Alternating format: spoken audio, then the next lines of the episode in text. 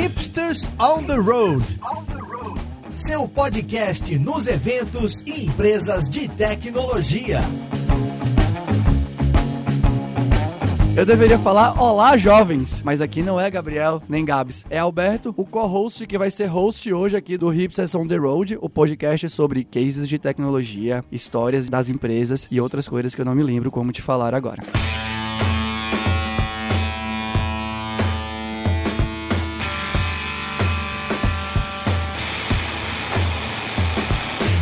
Hoje a gente tá aqui com uma empresa super legal, num ramo que talvez a gente nem ouça falar muito hoje em dia, né? Parece até uma coisa mais antiga, mas é super jovem, coisa sobre telefonia virtual. A gente tá aqui hoje com a TeraVoz, o business deles tá relacionado a PABX virtual, eles vão falar um pouco mais sobre isso daqui a pouco. Então, pra começar apresentando toda a galera que tá aqui, então vamos começar pelo CTO da TeraVoz, né? Joga duro, Saroca. Olá, pessoal. Olá, Alberto. Temos também Igor Vieira, que é Tech Lead lá na TeraVoz. E aí, pessoal, sou o Igor. Temos também Gustavo Cosme, que se declarou engenheiro de software, mas ficou em dúvida exatamente do cargo dele. Fala, galera, tudo bom? E temos também aqui Tiago, que é COO também, né? Junto com Saroca, são dois dos cofundadores da TeraVoz. Ele não queria participar, mas a gente decidiu que ele vai ficar aqui, caso precisemos usar qualquer informação que ele possua pra gente. Oi, pessoal, obrigado pelo convite, Alberto. O prazer é nosso, a gente ter vocês aqui. Pra gente começar a nossa história aqui, né? Desculpa, ouvinte, pela minha falta de fluidez sendo host, né? Estamos sentindo a falta de Gabriel, Gabs aqui. Mas, pra gente começar, né, acho que é legal vocês falarem um pouco, né, sobre a TeraVoz, o que é que faz a TeraVoz, né, como que tá encaixado no mercado hoje em dia, né? Conta um pouco pra gente sobre vocês. A TeraVoz, ela é uma plataforma de PABX virtual, né? Então, a gente faz telefonia, a gente faz funcionalidades de call center, como URAS, o famigerado menu de atendimento, filas de atendimento. Nós gravamos todas as chamadas dos nossos clientes. Além dessa camada de PABX mesmo, essas funcionalidades de PABX, a gente tem uma camada de APIs que proporcionam aos nossos clientes integrarem os sistemas deles com a TeraVoz, de maneira que eles tenham funcionalidades de telefonia dentro do serviço deles. Então, por exemplo, eles conseguem embedar um softphone usando a nossa biblioteca de WebRTC no CRM deles, de maneira que o atendente, né, do nosso cliente, ao receber uma ligação telefônica, ele não precise trocar de janela, tipo, agora eu tô aqui no meu CRM, eu tenho que abrir o softphone. Não, ele consegue, de uma maneira única, ter uma visão única de atendimento. Vale lembrar também que nós temos também nosso painel para facilitar também a vida daqueles clientes que não são desenvolvedores também. Temos também a nossa implementação de um softphone, então, se você não é um desenvolvedor, então poderia utilizar também nosso telefone virtual pronto na sua operação de atendimento também. Agora que a gente conhece um pouco mais sobre a TeraVoz, tem uma história muito interessante, né? Do início lá da empresa em 2016, que Saroca contou um pouco aqui, né? Eu acho legal a gente voltar nisso para pegar um pouco do momento do início, um pouco de como tava já a arquitetura naquele início. Conta um pouco pra gente como é que foi isso. Perfeito. Na verdade, a TeraVoz, ela começou em 2014. Tiago Fernandes e o Tiago Tauil foram os primeiros fundadores aí. E quase um ano e meio depois, eu me juntei à sociedade. Foi um período bem curioso, né? Que eu tinha tirado um ano sabático, que viraram 3 anos sabáticos. Fui morar no Bonete, na praia do Bonete, em Ilhabela, um lugar super paradisíaco, mas totalmente isolado. E depois de 4 meses que eu fiquei lá acampado, várias coisas aconteceram. Acho que isso aí pode ser assunto para um outro tipo de podcast. Mas aí eu acabei voltando para São Paulo e nisso eu reencontrei os Thiagos e eles estavam com a empresa, assim, no início, com os primeiros clientes e um grande case que tinha acabado de chegar, que era o case do Nubank, né? Então, na época, a gente já tinha uma plataforma funcional de PABX, utilizando o Asterisk. A gente tinha um painel em Java que fornecia alguns relatórios, fornecia também, era praticamente um monolito ali, fazia também cobrança dos clientes. À parte, a gente tinha também um processo de bilhetagem, que era em Python, e um outro processo também em Node, que fazia a monitoração em tempo real do estado das filas e dos ramais no call center. E dada essa característica do nosso produto de já ter uma característica distribuída, eu já cheguei com um pensamento em microserviços. Não polemizando, né? Mas geralmente as pessoas já pensam, não, microserviço, porque é a maravilha do mundo do desenvolvimento desenvolvimento, estado da arte, eu vou fazer microserviços, mas primeiro você tem que olhar para o seu business, né? Para a necessidade do seu negócio. Se você está com um MVP, se você começou a desenvolver e ainda não tem nem cliente, cara, esquece microserviço, esquece CI/CD, esquece, putz, nossa, eu vou fazer serverless, não sei. Não, cara, simplesmente cospe o código e faz o produto que seja um monolito, não importa. É, não precisa ter um arquivo, um banco de dados, superpower, cara, joga num arquivo texto que vai funcionar. Mas aí na TeraVoz a gente já tinha uns clientes importantes, a gente já tinha o Nubank entrando, e a demanda do Nubank era justamente pela integração das funcionalidades de telefonia com o sistema deles. Então, a gente partiu aí para essa decisão de como estruturar nossa arquitetura distribuída, e aí, em alguns conceitos, vem à mente, né? Então, quando a gente pensa em microserviços, a gente pensa também em uma arquitetura orientada a eventos, né? Emissão de eventos, ou event sourcing, também pensa em ter um database per service, né? Para você ter um isolamento ali dos seus dados junto com o microserviço. E também pensa no Command Query Responsibility Segregation, que nos diz para separar a parte de consulta, em que eu já tenho o meu dado disponível ali, da parte de realmente realização de um job assíncrono ou de uma atualização assíncrona, né? E um outro conceito também que foi bastante importante no pensamento sobre a arquitetura foi também o conceito do CAP Theorem, né? Que é o Consistency, Availability e o Network Partition, que nos diz que a gente não pode ter as três coisas ao mesmo tempo. No caso de um Network Partition, em que todo sistema distribuído tem, em algum momento, uma falha, ele tem uma ruptura. O que a gente escolhe no caso de uma ruptura? A gente escolhe permanecer consistente ou a gente escolhe permanecer disponível? Dadas essas premissas, a gente decidiu que não. Pra gente, o melhor é que o nosso sistema seja disponível, mesmo que parcialmente, e eventualmente consistente. Foi então que a gente começou a atacar qual que seria a plataforma para desenvolver essa API, e logo de cara um case bastante clássico de APIs é a utilização do JavaScript, do Node, né? E então a gente optou pelo Node com Express na época, e logo em seguida, como que a gente faria a comunicação entre os microserviços? A gente poderia utilizar HTTP comum, mandar request entre esses microserviços, utilizar alguma outra mensageria. E aí, uma opção que surgiu foi exatamente o Kafka, e ele foi bastante atraente pra gente por conta de dois fatores primordiais. Um é a questão da durabilidade das mensagens, né? Uma vez que você produz uma mensagem no tópico, aquela mensagem estará lá para ser consumida de acordo com um período de retenção que pode ser configurado. E um outro fator que foi bastante interessante é o conceito de Consumer Group, que ele é uma mistura de pub-sub com message queue. Pra gente parecia super bacana para a gente conseguir escalar os nossos serviços quando fosse necessário. A introdução já deve ter queimado seus miolos um pouco, dado todos os CQRS, Database Per Service, Teorema CAP, Kafka, Node. Eu fiquei feliz que apareceu um Express, que foi da época que eu gravei o curso da Alura. Perdão quem viu esse curso, porque já ficou antigo, mas Saroca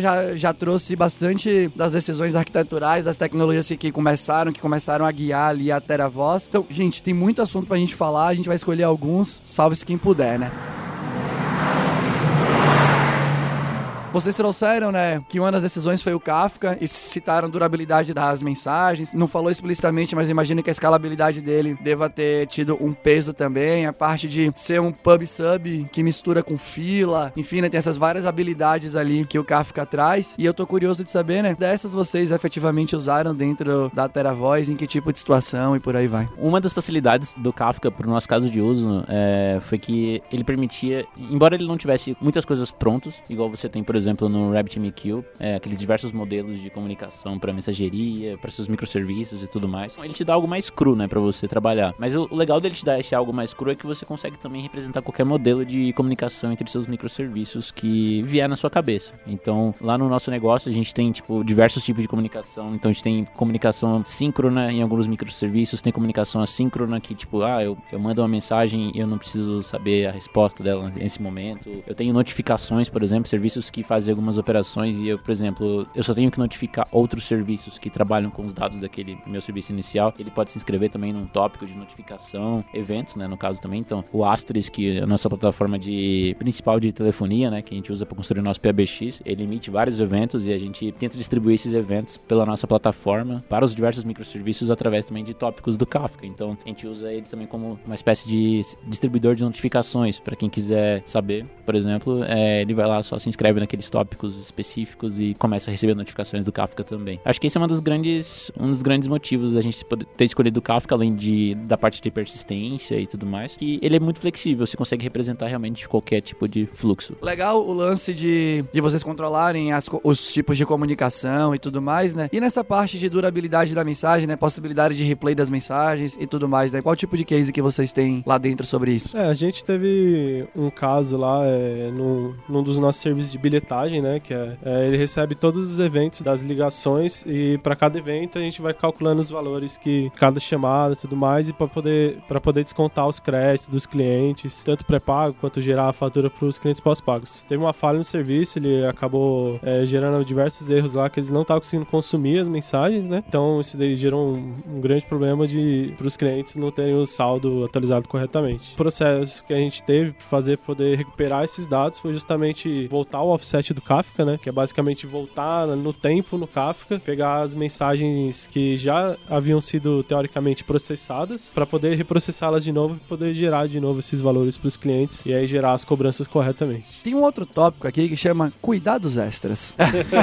Cuidados extras, tem a parte de graceful shutdown, tudo mais, né? Que vocês, me parece que é uma coisa que é importante para vocês lá, que é se algum serviço, algum microserviço, né? Quem tá comunicando com o Kafka der algum tipo de zica e começar a deixar de fechar as conexões, pode gerar qualquer tipo de gargalo lá para vocês e eventual problema, enfim, né? Lentidão em qualquer tipo de consumo que precisa ser feito. Rola falar um pouco sobre o que motivou ter esse tópico específico aqui na história de vocês? Já aconteceu algum caso desse que vocês sofreram na pele, algo assim e tudo mais? Eu acho que não teve nenhum caso específico, pelo menos não que eu me lembre, se alguém puder... Não, acho que não.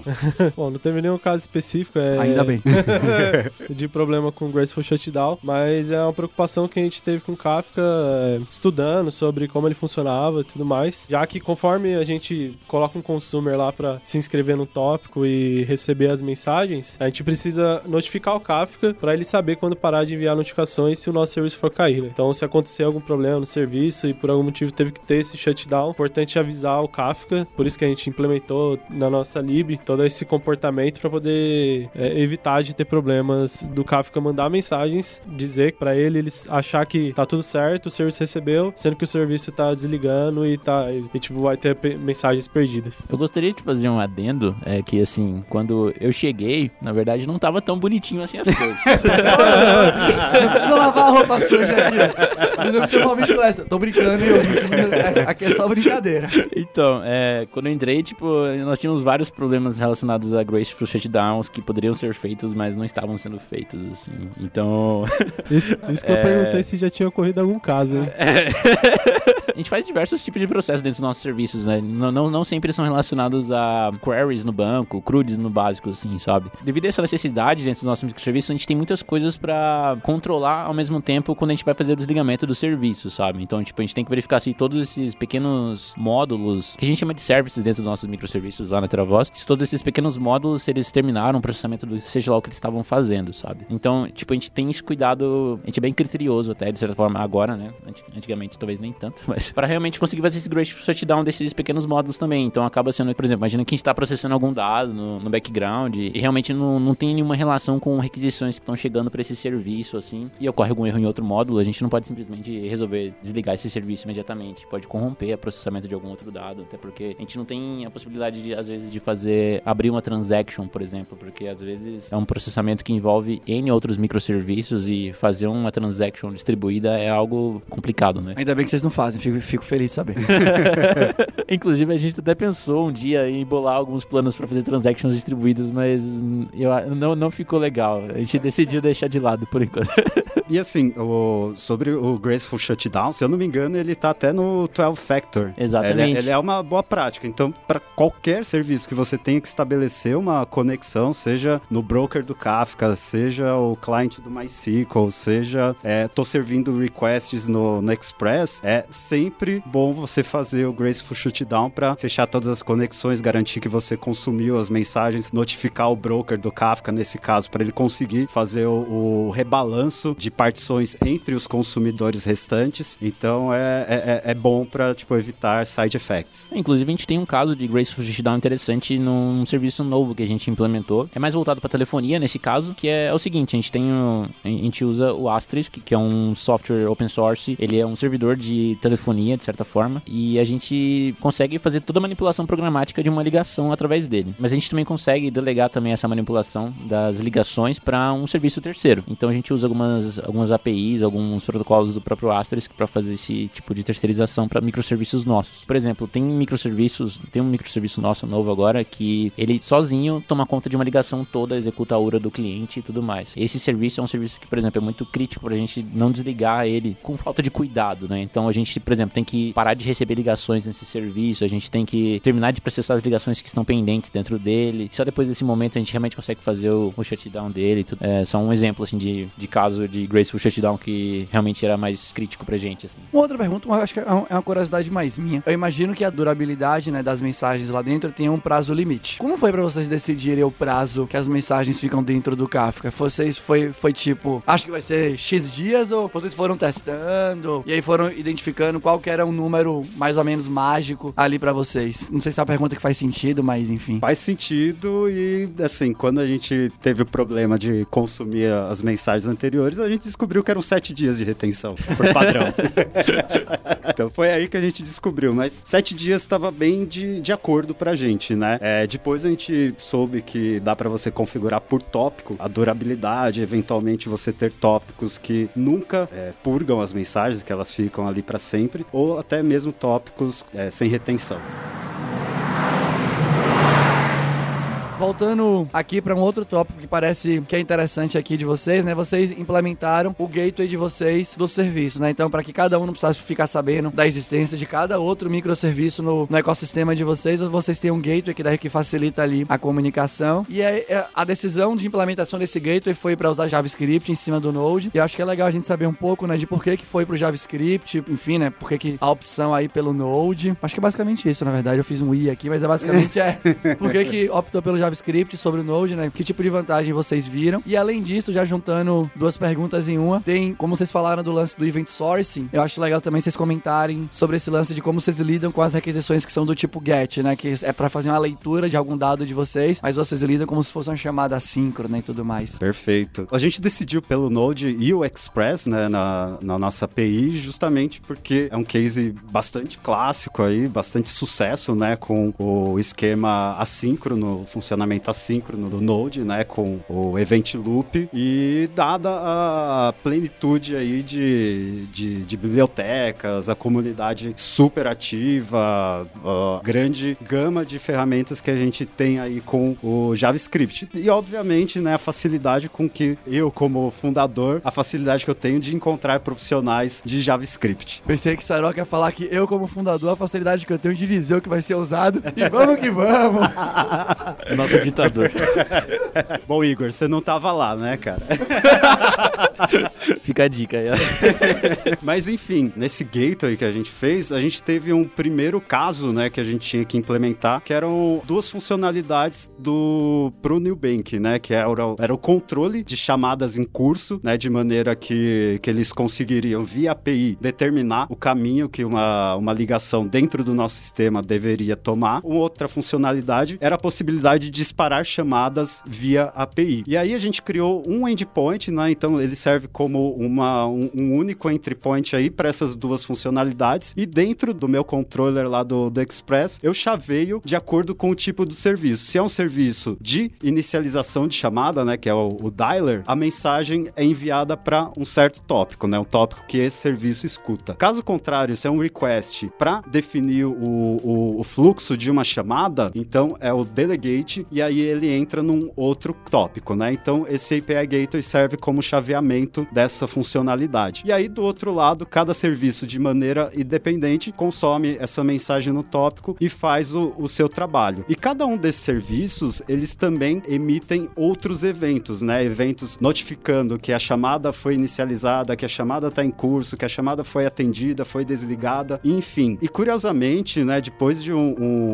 algum tempo, a gente começou a ter um volume muito maior, né, um volume grande de eventos sendo gerados dentro do nosso sistema por conta do crescimento dos nossos clientes, por conta do crescimento da empresa. A gente tem um serviço que ele é responsável pela notificação dos nossos clientes via webhook, né, que é o Event Service. E esse serviço, antes, ele consumia as mensagens direto do Kafka. Funcionava perfeitamente. Só que aí a gente começou a ter muito evento, né, o chamado back pressure. Então, esse Event Service começou a não dar conta, né, ele também era um serviço em Node, e em Node, por mais que você tenha a facilidade aí da sincronia com Event Loop e tudo mais, por outro lado, a gente perde um pouco aí na questão do monothread, né, de estar apenas num core da nossa instância. E isso fazia com que o nosso serviço, ele travasse em certos momentos, tipo, no momento ele está consumindo mensagem do Kafka, no outro momento ele está postando no webhook do cliente. E a gente percebia ali vários gaps de funcionamento do serviço. Então, ficou claro pra gente que a gente tinha que fazer o controle do back pressure. E o que a gente escolheu para fazer esse controle foi o Redis com uma biblioteca em Node chamada Q, né? Que ela lembra muito, né? Na verdade, ela é baseada numa biblioteca em Ruby chamada Resque. Essa biblioteca, ela salva a mensagem como um job a ser executado de maneira síncrona, salva no Redis e, posteriormente, pega essa mensagem, consome, e dentro do Redis tem ali algumas políticas de retentativas, que a biblioteca implementa, na verdade, né?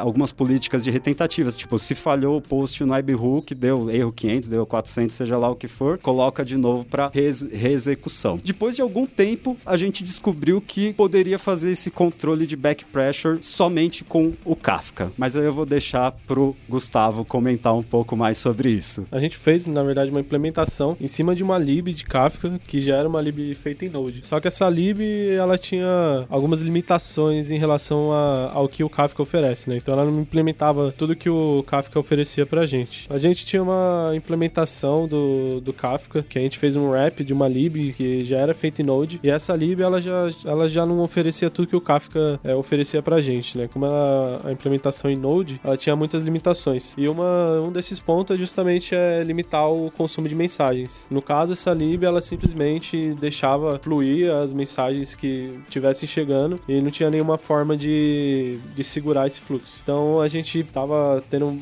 problema com isso e tudo mais. A gente foi atrás de uma outra biblioteca para poder controlar melhor esse fluxo. A gente achou uma outra implementação para o Node de lib de Kafka, que ela é baseada numa outra lib feita em C. Essa biblioteca, ela é mantida pela Confluent, né, que é uma das grandes empresas aí fazendo implementações do Kafka, né? E para poder controlar essa concorrência, a gente implementou ainda um wrapper nosso em cima dessa biblioteca para poder gerenciar todo esse fluxo de chamadas. Então, aí ela já traz bem mais funcionalidades do que a Node Kafka, né? E já ajuda bastante a gente nesse sentido. Legal, né? Eu particularmente fico interessado pelo caso do back pressure, porque você vê que é uma coisa que a galera fala, né? Do servidor controlar o número de mensagens que está chegando, que ele não consegue atender, enfim, dá previsibilidade para o sistema, né? Permite que o sistema não caia, né? E não fique engargalado e por aí vai. E eu acho muito interessante ver isso no dia a dia, né? De um case real e tudo mais. Continuando no mix de tecnologias que encontramos na TeraVoz, um outro caso que eu acho legal, né? É um uso que me parece mega eficiente da linguagem Go, né? Da Golang. Aqui vocês realmente parece que passaram por uma situação que a linguagem escolhida, que a arquitetura inicial escolhida não estava dando conta. E aí vocês, por mais que isso seja óbvio, mas não parece que é recorrente no mercado, finalmente usaram uma outra linguagem que essa sim se encaixava, pareceu se encaixar como uma luva no tipo de problema que vocês estavam enfrentando. Então conta pra gente, galera, um pouco, né? Qual foi o papel do Go no ecossistema de vocês? Onde foi que ele entrou? Como foi que ele ajudou, né? O projeto de vocês e tudo mais. A maioria dos processos que a gente faz na TeraVoz, dentro dos nossos microserviços, são relacionados a processos de I.O. Enquanto a gente continuou nesse fluxo, nesse caminho, assim, as nossas aplicações em Node, tipo, sempre se davam bem, sabe? Com o trabalho que era passado pra elas. Só que em determinado momento, Redis começou a surgir algumas coisas mais focadas em processamento dentro da CPU apenas, sabe? Que não tinha muito I/O.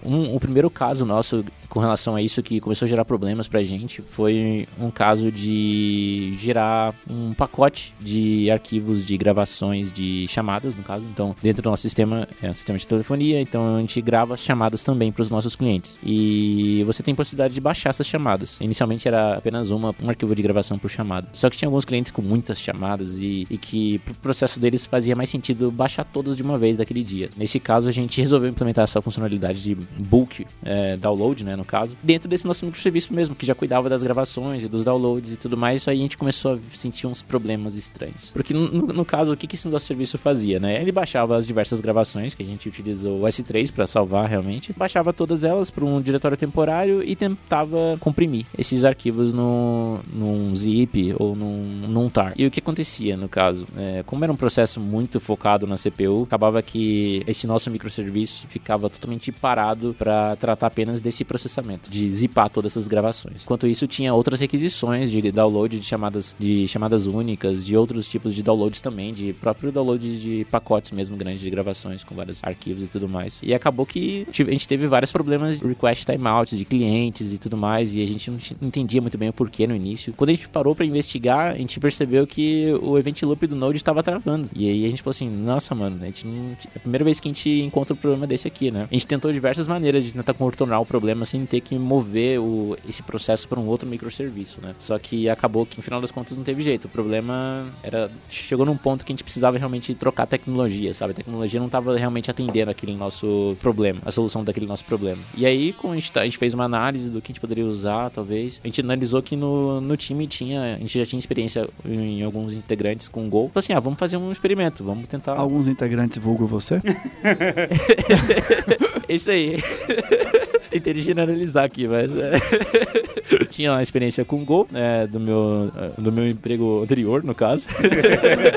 Eu falei assim, vamos fazer um experimento aqui, vamos tentar ver como esse processamento desses arquivos, da compressão desses arquivos se comporta, né, nessa outra linguagem. E foi um sucesso, né, tipo, a linguagem se comporta muito bem em processamentos CPU-bound e IO-bound também. Então, tipo, ela faz tudo, né. E acabou que a gente acabou tendo o nosso primeiro caso de microserviço em Go na nossa plataforma. Foi esse cara que gera pacotes zips de vários arquivos de áudio e disponibiliza para o cliente baixar. Basicamente isso.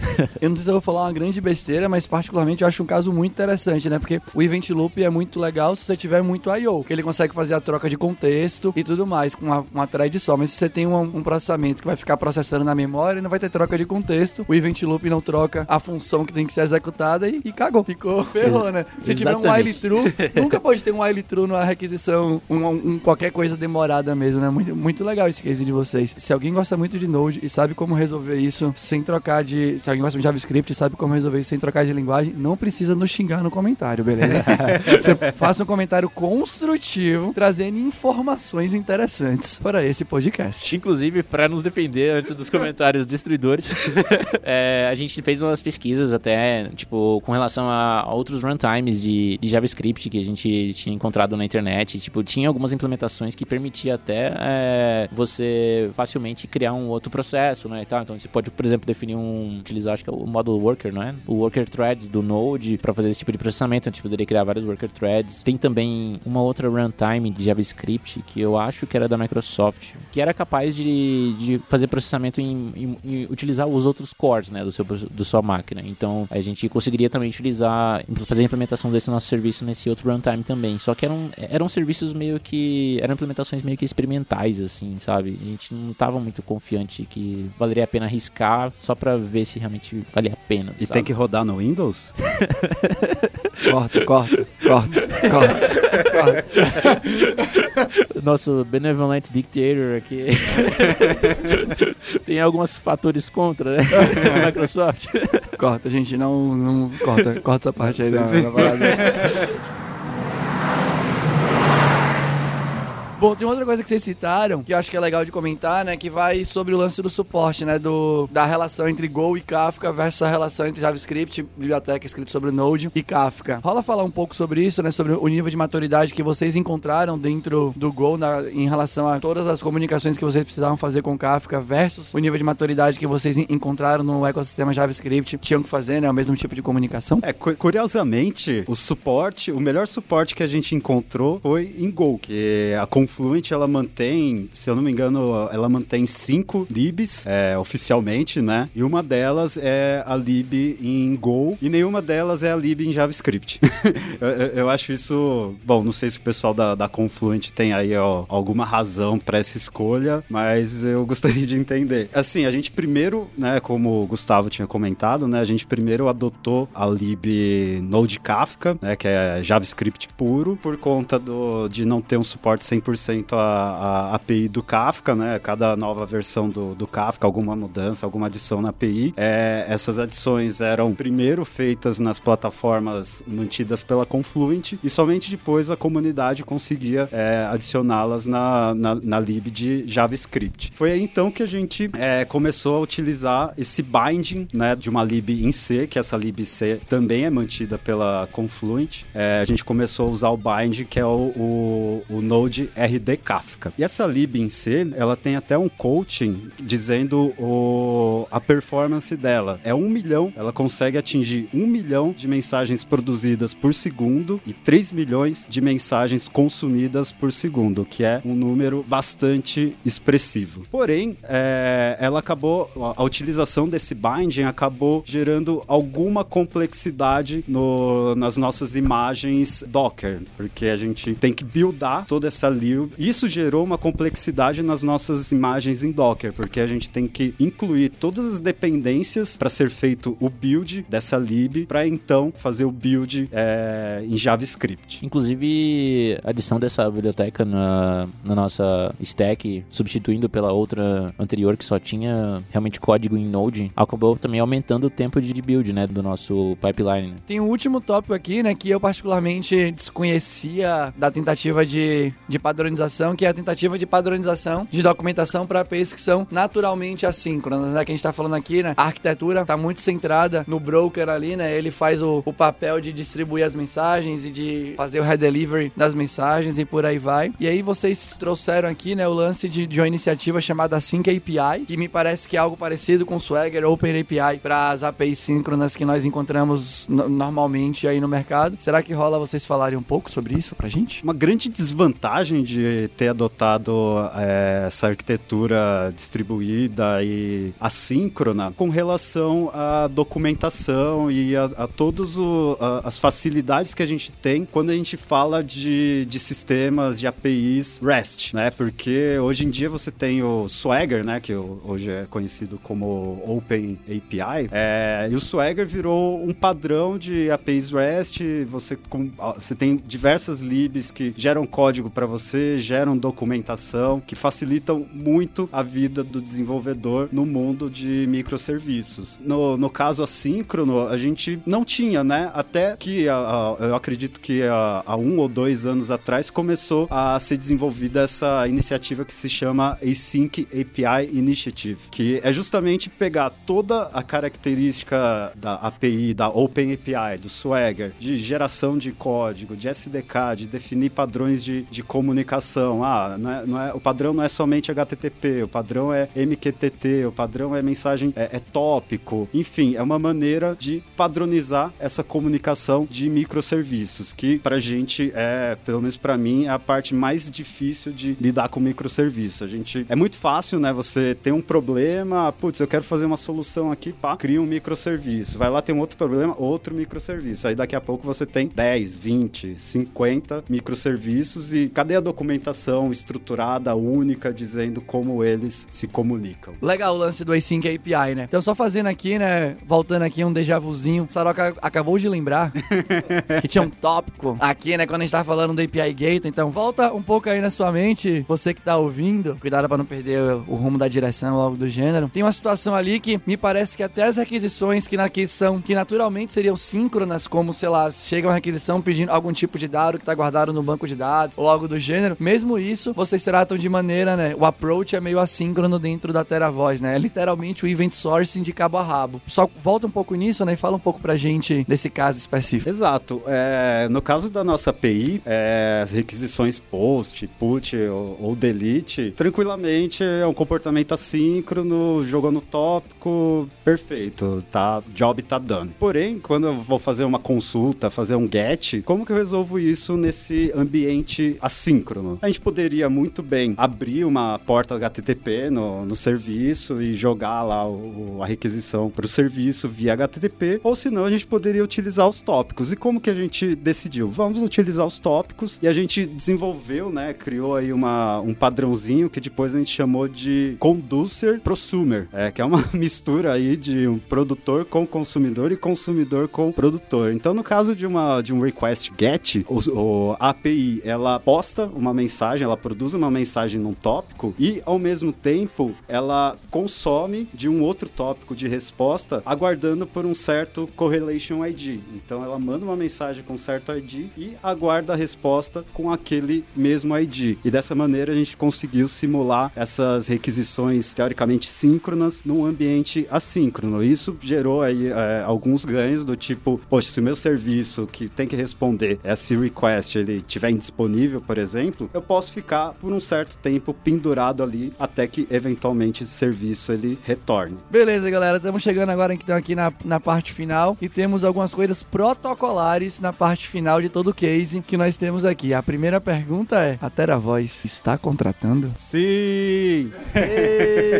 Sim, estamos contratando e nós estamos contratando profissionais que, poxa, se você já souber Kafka, souber JavaScript ou souber Go, meu, maravilha. Se não souber, cara, vem aprender com a gente, porque a gente mexe com tecnologias muito legais, a gente mexe tanto com Kafka, mensageria, sistemas distribuídos, a gente mexe com Asterisk, mexe com WebRTC. Agora nós estamos criando um novo portal nosso, um novo dashboard para os nossos clientes em React, então tem desafios tanto no front-end quanto no back-end, desafios para escalar a nossa infraestrutura, escalar o Asterisk, que não é uma tarefa simples. Sim, estamos contratando. Para você que tá ouvindo, mais uma vez, o nosso muito obrigado por você investir seu tempo conosco. A gente queria lembrar, né, geralmente é Gabriel que faz isso. Gabriel, eu quero dizer que eu estou com saudades da sua participação aqui. A gente queria lembrar, né, que se você quiser alguma palestra nossa aqui da Caelum, da Alura, né, do grupo Caelum Alura, na sua empresa, na sua universidade, nós estamos disponíveis. Deixa um comentário aqui, fala com a gente no Twitter, manda e-mail. Tem sido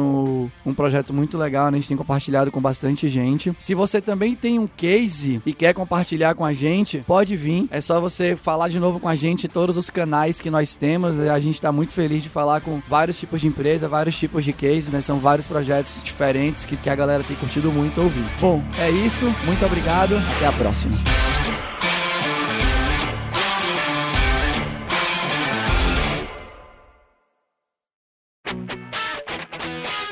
Você ouviu o hipsters.tech, produção e oferecimento alura.com.br, cursos online de tecnologia e Caelum, ensino e inovação. Edição Radiofobia, podcast e multimídia.